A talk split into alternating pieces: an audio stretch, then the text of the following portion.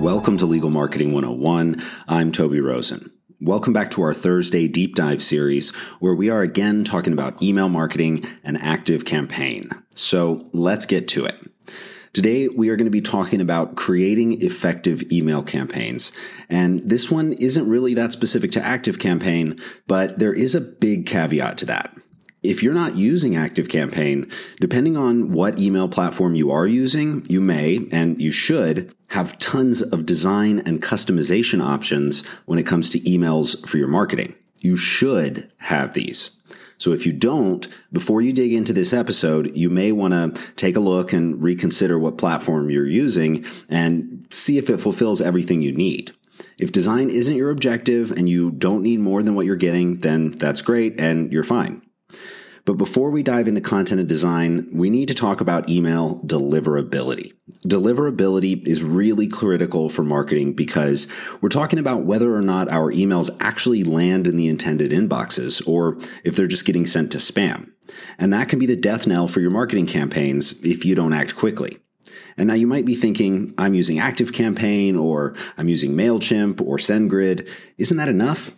Well, not quite even with the powerful tools at your disposal from these platforms, the world of email deliverability is really complex, and we need to make sure everything is firing on all cylinders to maximize the effectiveness of our campaigns.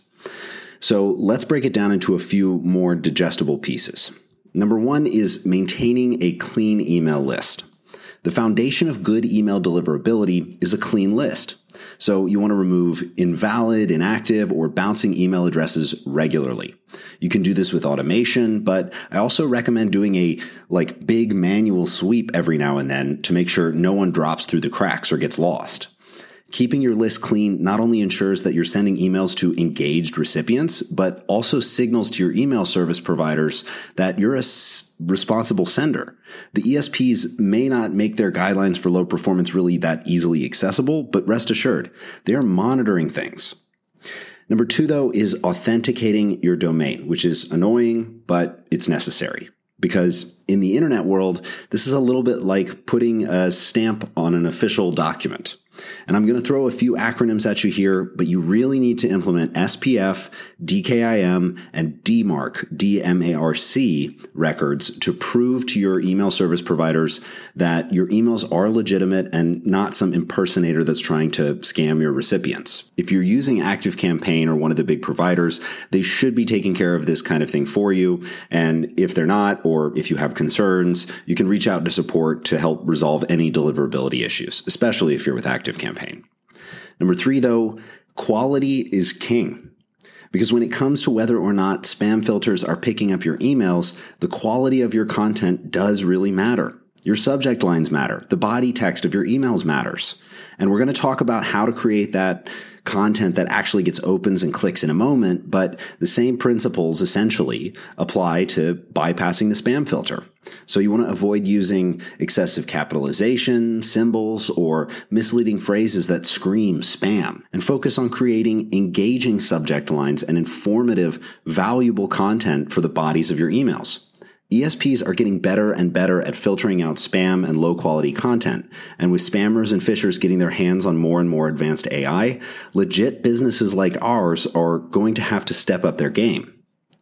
Number four is to keep an eye on your reputation. We've talked a lot about reputation in terms of local SEO and in, in terms of marketing generally, and how you have to monitor your Uber rating on top of all of this. I, I'm sure you're getting tired of hearing about keeping track of reputation and scores in so many places. There's so many things. But unfortunately, with email, we do have a reputation or a sender score to monitor when it comes to this kind of marketing. Our email program might provide this for us, or you can use something like senderscore.org to check if there's anything weird going on. Number five is to engage your subscribers or respect their unsubscribe requests. We talked about cleaning up your lists and why that's important, but inactive subscribers can also be a red flag to ESPs. I suggest running an automated re engagement campaign to check in with users over the course of a few days or weeks and see if they're still there. You may be able to win back a few contacts and get them to pay attention, but you'll also likely be able to prune a few leads that have gone cold from your list. You're probably also going to see a few unsubscribes, especially if you're emailing a list that's on the older side. And you guys, as lawyers, know the importance of consent, but I can't reinforce this enough. Always, always, always honor unsubscribe requests promptly. Failing to do so not only tarnishes your reputation, makes people angry and pissed, but it also violates email marketing regulations. I'm sure you guys know that part as well as I do. Now, there is a lot more that you can do to boost your deliverability, and if this doesn't resolve your issue, give me a shout. I'm happy to help you out. Whether it's fixing your sending patterns or implementing a testing and spam checking process or just getting more engaged with your metrics to actually understand what's going on. Deliverability is a huge beast. And while the five tactics we've talked about today will put you on the right track, we've got to move on because we need to talk about content, which is, again, another beast. So, we're going to talk about things in somewhat broad strokes, but fear not, we will have more on content in future episodes. So, you already know that content is powerful and that it's the real meat of email marketing. But just sending any old email isn't going to cut it in the current digital landscape.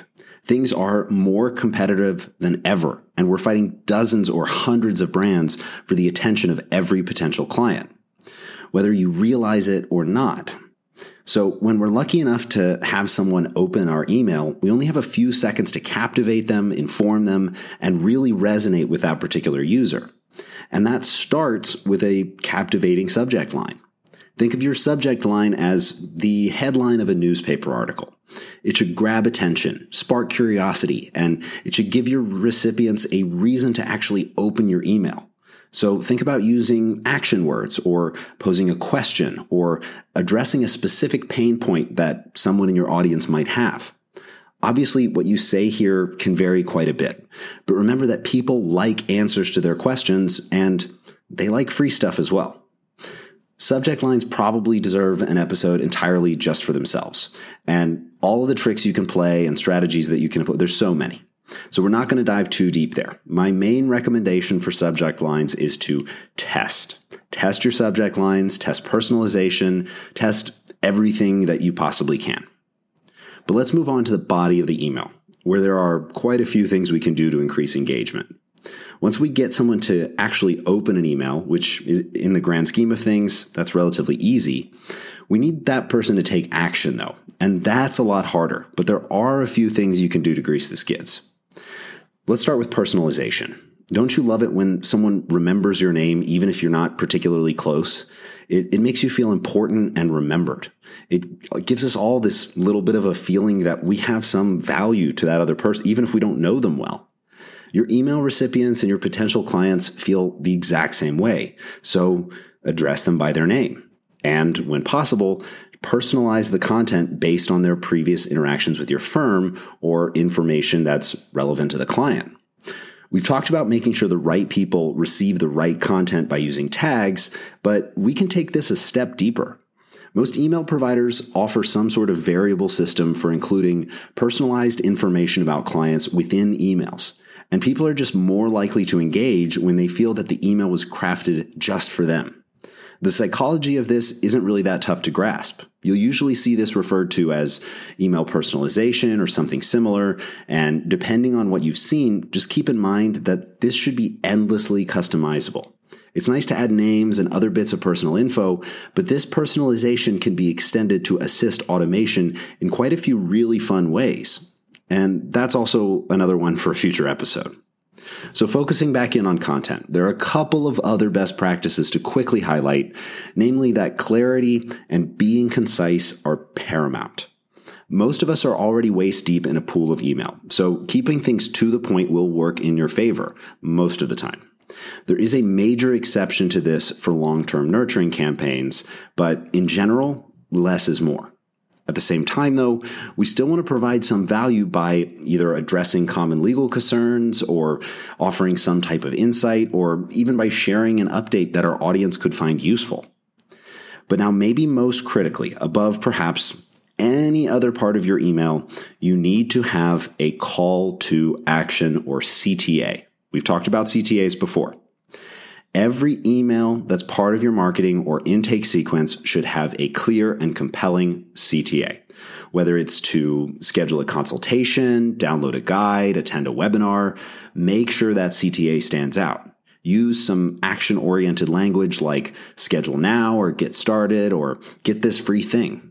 Every piece of marketing should have an objective, and the content in that marketing is what's going to deliver that. Without a CTA, you're essentially letting your marketing ship set off without an engine or a sail. In two weeks, you'll find your campaign beached somewhere nearby and the crew long gone. My fun boat analogies aside, your CTA really is super important. And it's not just what's in your CTA, but how it shows up. So we need to talk a little bit about design once again. If you've worked with me, you'll know that my design skills are much more theoretical than they are actual. But I do have my stripes when it comes to understanding what's going to look good in a client's inbox and what is not going to get read. And I may not like it, but design does play a really crucial role in email marketing. The big pitfall I see law firms falling into, though, is that they let it overshadow their message with over designed templates. A visually appealing email will grab attention, and in some cases, it's going to increase conversion rates. But the key to that is always that the message is shining through and that the design is not clouding the action we're trying to elicit from the recipient of the email.